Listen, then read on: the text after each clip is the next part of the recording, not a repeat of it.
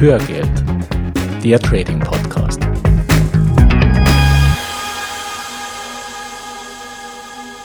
Hallo und herzlich willkommen zur siebten Folge von Hörgeld, dem Trading Podcast. Ich bin Gerhard Artmann. Und ich bin Gerald Thürmer. Und wir freuen uns, dass du heute mit an Bord bist. Wir machen heute weiter mit Teil 2 der Frage, wo fange ich an?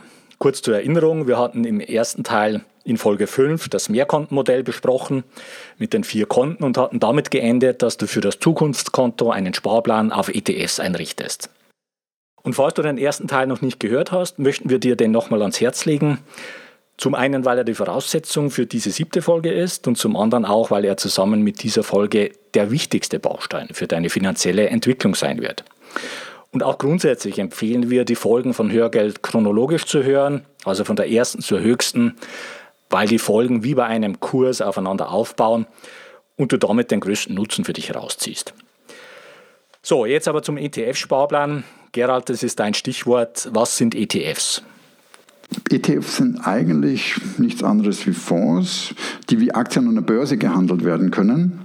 Mit dem Unterschied, die bilden präzise einen Index ab. Also Indizes sind ja so ein DAX, ein S&P 500, MSCI World. Also einfach Gruppen von Aktien, die einen bestimmten Markt, ein bestimmtes Segment abbilden und sich immer wieder entsprechend anpassen. Vielleicht auch noch interessant, was passiert mit Dividenden, die dann von, zum Beispiel von DAX-Unternehmen bezahlt werden. Die werden also in den ETFs entweder ausbezahlt, gibt unterschiedliche Modelle oder reinvestiert. ETFs, da fällt auch typischerweise der Begriff passives Investieren, weil sie einfach passiv die Performance zum Beispiel vom DAX exakt nachbilden. Warum setzen wir überhaupt auf Indizes, also auf Index wie den DAX? Es geht in der Regel darum, das Risiko breiter zu streuen und seinen Erfolg nicht vom Schicksal einer einzelnen Aktie abhängig zu machen sondern an der Wertentwicklung von einem größeren Markt zu partizipieren. Also es geht darum, das Einzelrisiko auszuschalten. Und die Einzelrisikos haben wir bei Aktien sehr wohl auch. Brauchen wir bloß dran denken, was gerade passiert ist, VW-Abgasskandal. Das ist nicht vorhersehbar. Das, was die Deutsche Bank an Prozessen am Hals hat, auch da ist der Ausgang. Es war vielleicht für den einen oder anderen vorhersehbar, aber der Ausgang äh, ist offen.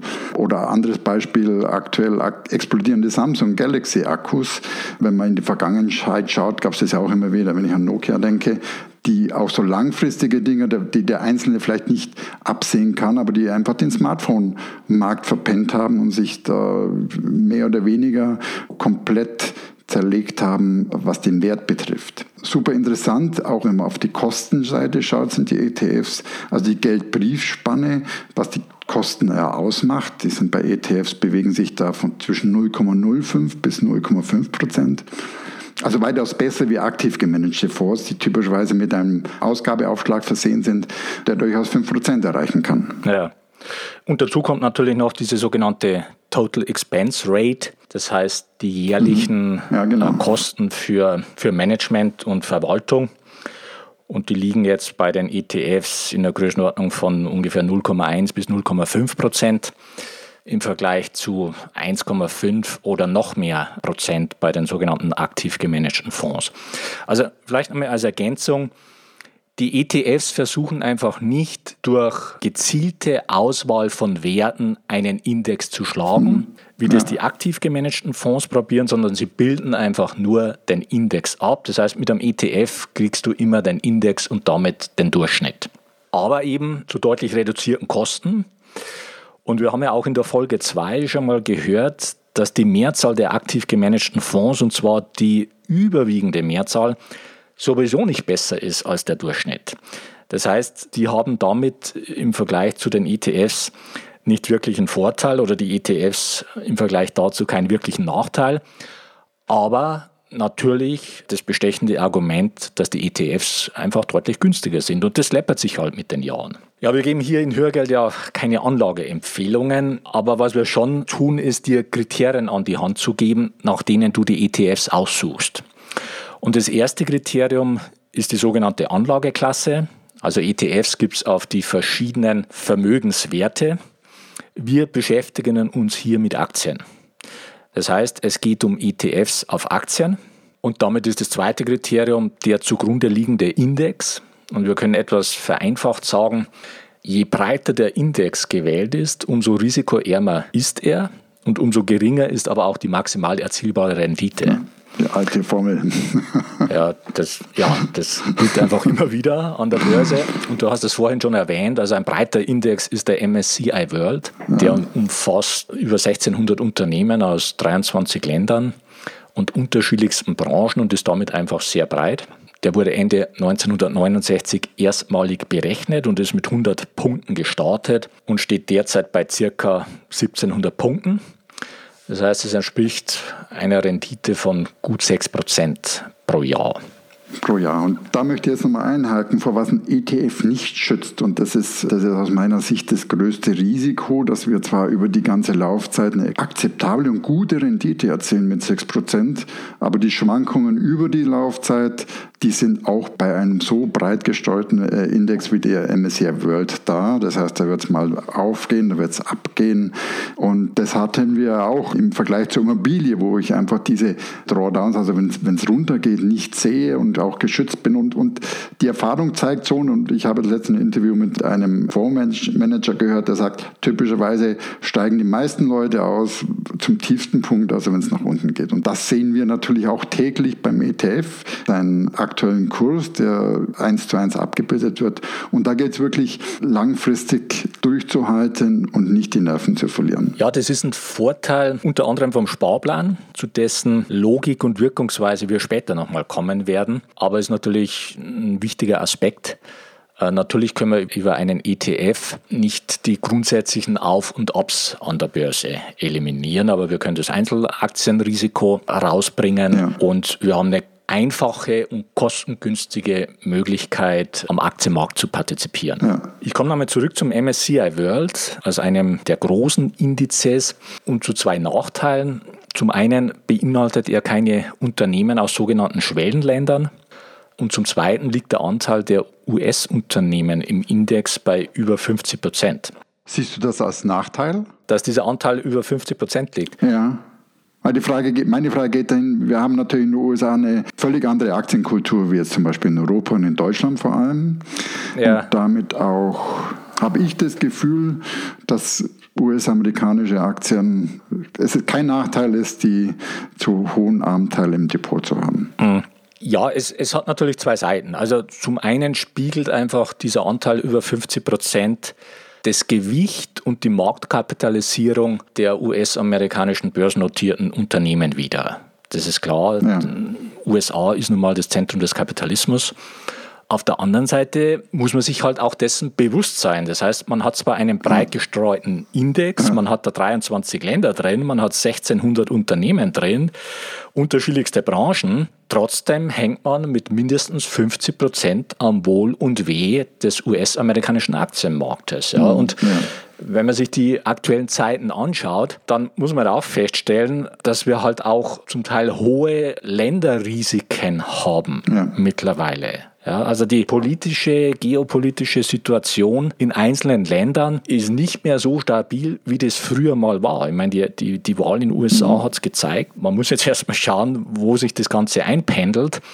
Also ja. ist einmal führendes Land in Bezug auf Kapitalismus hin oder her. Wir haben da schon auch Risiken drin. Das darf man einfach nicht unterschätzen. Und da sind wir mit 50 Prozent beim MSCI Welt dabei.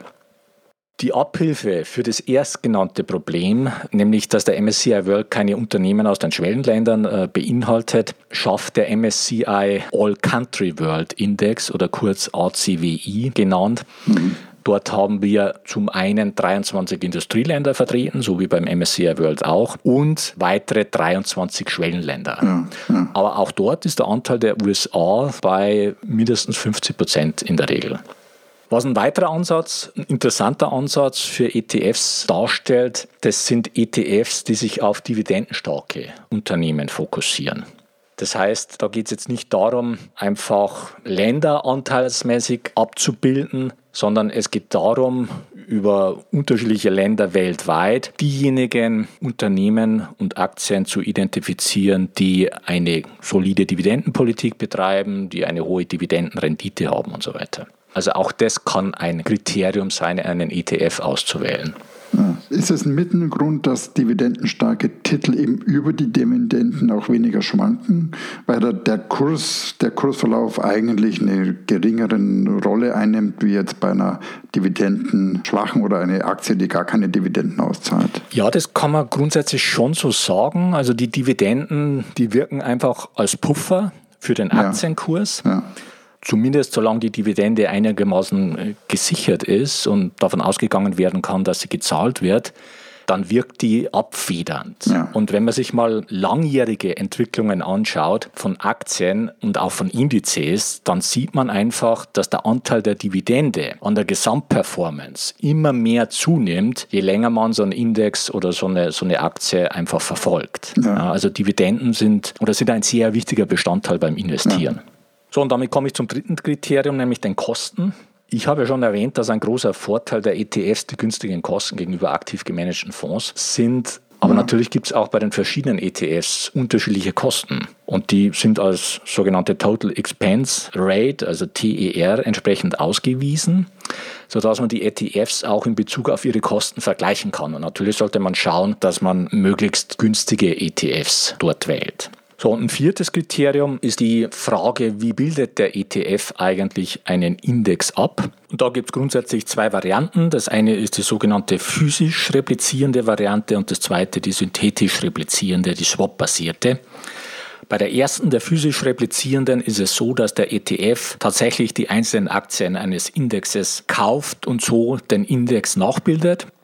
Ja. Und bei der synthetisch replizierenden Variante, der Swap-basierten, bildet der ETF-Anbieter den Großteil eines Index über die entsprechenden physikalischen Aktien ab, holt sich aber für die feine Abbildung einen Partner an Bord, das ist in der Regel eine Bank, der auf Basis eines Swaps dann diese Feinjustierung vornimmt. Und dieser Swap ist ein Versprechen der Bank. Ja. Das heißt, wir haben es hier mit einem Kontrahentenrisiko zu tun. Dieses Risiko ist zwar von der regulatorischen Seite auf maximal 10 Prozent des Fondsvermögens beschränkt, aber nichtsdestotrotz ist das Risiko theoretisch erstmal da. Das heißt, wenn dieser Swap-Partner, zum Beispiel die Bank, insolvent gehen sollte, dann hängen da im schlimmsten Fall 10 Prozent des Fondsvermögens dran. Ja. In Summe gibt es natürlich eine Reihe von Für und Wider, was jetzt diese physisch replizierende versus der synthetisch replizierenden ETF-Varianten anbetrifft. Wir tendieren ganz klar zur physisch replizierenden, einfach um dieses Swap-Risiko auszuschalten. Äh, die Finanzkrise hat einfach gezeigt, dass Risiken, die vorher als extrem unwahrscheinlich galten, plötzlich sehr real werden können. Und in dieser Welt befinden wir uns aus unserer Sicht nach wie vor. Wie erkenne ich denn die, Gerhard? Das ist ausgewiesen. Das sieht man einfach, okay. wenn man sich so ein ETF anschaut. Kriege ich denn die Großen alle replizierend? Wenn ich so ein MSCI World an mir anschaue. Ja, doch. Die gängigen ETFs, die gibt es auf jeden Fall als physisch replizierend und es gibt auch noch eine Unterart der physisch replizierenden ETFs, die sogenannten Sampling-ETFs, bei der für die Indexnachbildung nicht alle Werte aus dem Index gekauft werden, sondern nur eine Auswahl, die den Index möglichst genau abbildet und das wäre für mich auch okay. So, ich fasse nochmal zusammen. Wir sind ja bei der Frage, was magst du mit deinem Zukunftskonto? Wir haben gesagt, du besparst dort Aktien-ETFs und die vier Kriterien, nach denen du die ETFs auswählst, sind zum einen die Anlageklasse, das heißt, es geht um Aktien. Zum zweiten das Kriterium, welchen zugrunde liegenden Index haben diese ETFs. Zum dritten das Kriterium, wie günstig sind die. Wir vergleichen dort einfach die Total Expense Rate untereinander. Und das vierte Kriterium ist der Aspekt, ist der ETF physisch replizierend oder ist er synthetisch replizierend, also swap-basiert, wo wir ganz klar sagen, wir bevorzugen die physisch replizierende Variante, einfach um dieses Worst-Case-Szenario, dass nämlich der Swap-Kontrahent äh, insolvent wird, auszuschließen. So, und in Summe reichen da zwei, drei ETFs, die du in diesem Konto besparst. Das heißt, du brauchst jetzt da nicht fünf oder zehn, sondern zwei, drei und damit ist der Job erledigt. Hm. Und das bringt natürlich den Aufwand, der da zu betreiben ist, extrem nach unten. Wenn ich mich irgendwann mal für zwei, drei ETFs entscheide, tausche ich die ja nicht ständig aus. Das heißt, ich reduziere meinen Aufwand, sagen wir mal, pro Jahr vielleicht auf eine halbe Stunde, ist, ist so mein, meine Einschätzung. Ja. Und, und man fährt da eigentlich auf der sicheren Seite. Absolut. Im Internet gibt es natürlich jede Menge Unterstützung für die Auswahl von ETFs. Eine Seite, die uns gut gefällt, ist justetf.com. Die bieten gute Suchmöglichkeiten auf verschiedensten Kriterien und liefern auch viel Hintergrundwissen zum Thema ETF. Das Ganze in der Basisausführung kostenlos. Den Link stellen wir in die Show Notes auf unserer Website. Und damit kommen wir nochmal zum Vorteil von einem Sparplan. Du magst es ja regelmäßig, idealerweise monatlich oder, oder quartalsweise. Du kriegst über einen Sparplan eine attraktive Rendite bei deutlich geringerem Risiko gegenüber dem Einmalinvest. Wir haben in Folge 3 ja mal ein Beispiel gebracht, wenn du monatlich zum Beispiel 100 Euro sparst und investierst diese 100 Euro in ausgewählte Aktien, also das wäre dann mal ein nächster Schritt, dann ist dein Kapital bei einer Rendite von 10% pro Jahr nach 10 Jahren auf über 20.000 Euro angewachsen. Ja, und nach weiteren 10 Jahren auf über 72.000 Euro und wenn du dann das Ganze nochmal zehn Jahre magst, dann bist du bei 208.000 Euro. Bei 100 Euro monatlich. Ja, das ist natürlich ein Riesenbetrag. Und natürlich wirst du im ersten Schritt nicht unbedingt 10% Rendite hinkriegen, aber trotzdem. Du siehst einfach mal die Dimensionen. Jetzt ist ja die Performance eines Sparplans nur die eine Seite. Wir wollen uns natürlich auch das Risiko anschauen. Und da ist es von grundlegender Bedeutung, dass du den gravierenden Unterschied zwischen einem Einmalinvest und einem Sparplan verstehst. Und leider ist dieser Unterschied den meisten Menschen, zumindest hier in Deutschland, nicht klar, sonst würden viel mehr in einen Sparplan investieren. Bei einem Einmalinvest hängt die Performance, die du magst, von genau drei Faktoren ab. Erstens von deinem Einstiegskurs, zweitens von deinem Ausstiegskurs und drittens von der Zeit, die dazwischen vergangen ist. Ein Beispiel. Du kaufst eine Aktie für 100 Euro, du verkaufst sie für 150 Euro, machst also einen Gewinn von 50 Prozent. Das klingt erstmal nicht schlecht. Wenn aber zwischen Kauf und Verkauf 20 Jahre liegen, dann entsprechen diese 50 Prozent einer Rendite von 2 Prozent pro Jahr, was ziemlich bescheiden ist. Und dein Risiko bei einem Einmalinvest hängt nur von zwei Faktoren ab, nämlich erstens von deinem Einstiegskurs und zweitens davon, wie weit die Aktie während deiner Haltedauer fällt. Wenn die Aktie 50% nach unten rauscht, nachdem du eingestiegen bist, dann bist du diese 50% erstmal im Minus und damit im Risiko. Mit all den mentalen Qualen, die damit einhergehen können. Ja, und die Finanzindustrie befeuert dazu auch noch prozyklisches Verhalten. Die Vermögensstatistik der Privathaushalte, ermittelt von der Bundesbank, zeigt hier ein wirklich ernüchterndes Resultat. Und ich zitiere hier mal aus einem Artikel der Kapital, April 2016 von Christian Kirchner. Die Statistik zeigt signifikante Nettoverkäufe von Aktien von in der Summe mindestens 10 Milliarden Euro pro Quartal haben Privathaushalte in drei von vier Fällen jeweils in der Nähe von DAX-Höchständen getätigt, im zweiten Quartal 2000 sowie 2006 und 2007. Umgekehrt zogen Privathaushalte signifikante Gelder über 10 Milliarden Euro in der Nähe von Markttiefs ab, etwa 2002 und somit kurz vor dem Aufschwung. Ja, das sind halt die Risiken beim Einmalinvest und die Finanzindustrie trägt ihr Übriges dazu bei.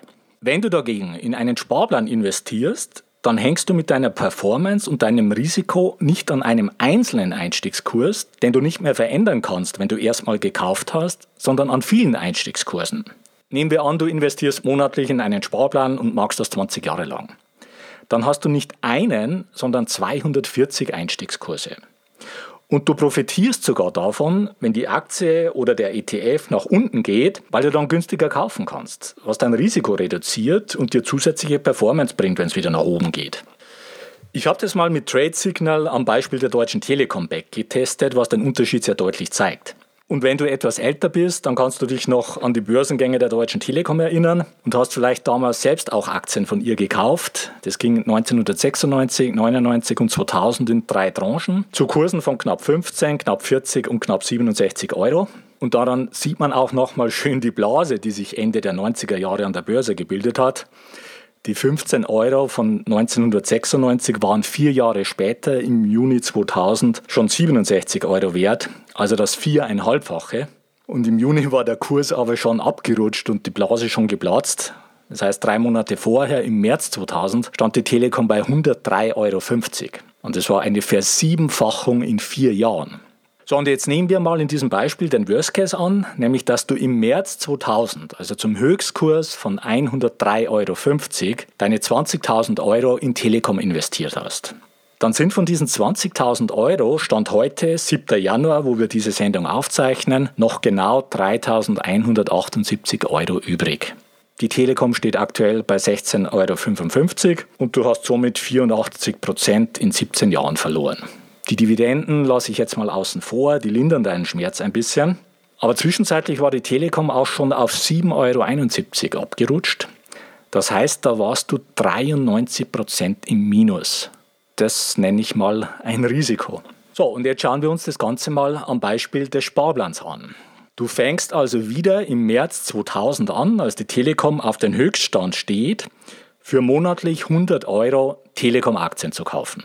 Und bis zum 7. Januar, bis heute, hättest du in Summe 20.300 Euro investiert.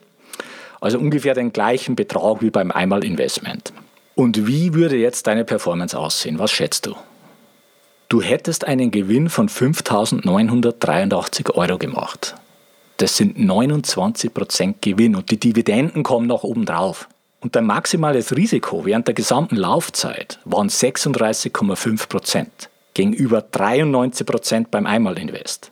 Und das Ganze mit einer Aktie, die heute 84 Prozent unter dem Kurs notiert, bei dem du eingestiegen bist. Sehr anschaulich, Gerhard, und das gerade mit der Telekom-Aktie, die gerne als Paradebeispiel von der Börsenskeptikern genommen wird. Ja, das ist einfach die Power eines Sparplans. Also schau dir das mal in Ruhe in den Show Notes auf unserer Webseite an. Da haben wir das alles entsprechend aufbereitet. So, warum ist es jetzt so? Warum magst du beim Sparplan Gewinn, während du beim Einmalinvest in diesem konkreten Fall dramatisch verlierst? Das ist deswegen, weil in Bezug auf deine Performance und dein Risiko eben nicht wie beim Einmalinvest ein einzelner Einstiegskurs entscheidend ist, sondern in unserem konkreten Fall sind es 203 Kurse. Du hast in den 17 Jahren 203 Mal gekauft. Und der Höchstkurs, bei dem du mit dem Sparplan angefangen hast, ist nur einer von diesen 203 Kursen. Alle nachfolgenden Kaufkurse waren niedriger und damit für dich günstiger. Bevor du jetzt aber zu euphorisch wirst und anfängst, eine einzelne Aktie zu besparen. Was wir auf keinen Fall empfehlen würden. Nein, also das solltest du auf keinen Fall machen. Also bevor du dazu euphorisch wirst, schauen wir uns mal die Voraussetzungen an, die wir brauchen, damit ein Sparplan funktioniert. Und ich fange mal andersrum an. Wann funktioniert ein Sparplan nicht? Er funktioniert dann nicht, wenn die besparten Werte sich zeitlich nach hinten raus nicht mehr erholen. Das heißt, wenn die Telekom-Aktie auf ihrem Tief von 7,71 Euro liegen bleibt und sich nicht deutlich erholt, dann hilft dir der beste Sparplan nichts. Du wirst damit Geld verlieren. Zwar deutlich weniger als bei einem Einmalinvest, aber trotzdem. Das bedeutet, mit dem Sparplan fängst du erstmal mit breit streuenden ETFs an. Und wenn du mal gelernt hast, wie du die richtigen Aktien selektierst, dann kannst du auf Aktien umsteigen, was deine Performance-Möglichkeiten einfach deutlich erhöhen wird. Da sollten es aber dann mindestens zehn Aktien sein. Und wie gesagt, du musst erstmal in der Lage sein, die richtigen Aktien zu selektieren.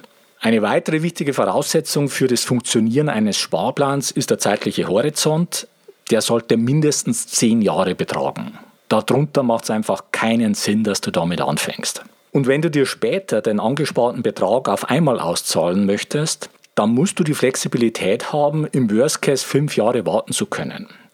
Wenn einfach zu dem Zeitpunkt die Börsen gerade wieder am Boden liegen sollten, dann macht es keinen Sinn, dass du zu diesem Zeitpunkt dein ganzes Geld da rausziehst, weil da wirst du keine vernünftige Performance haben. Das heißt, da musst du einfach fünf Jahre aussitzen können, bis sich das Ganze wieder erholt hat. Und eine weitere wichtige Voraussetzung ist einfach die Disziplin. Das heißt, du musst diesen Sparplan durchhalten über die Laufzeit. Ja, und da möchte ich nochmal an Folge 2 erinnern. Beispiel Immobilien. Bei Immobilien ist Disziplin und Durchhalten viel selbstverständlicher. Kredite werden bezahlt und hohe Transaktionskosten machen den Wechsel unattraktiv. Erstmal nicht offensichtlich, aber ein großer Vorteil von Immobilien. Ja, im Prinzip musst du beim Sparplan so agieren, als ob du da eine Hypothek auf deine Immobilie abzahlst. Du setzt einfach alles dran, dass du den Sparplan durchhältst.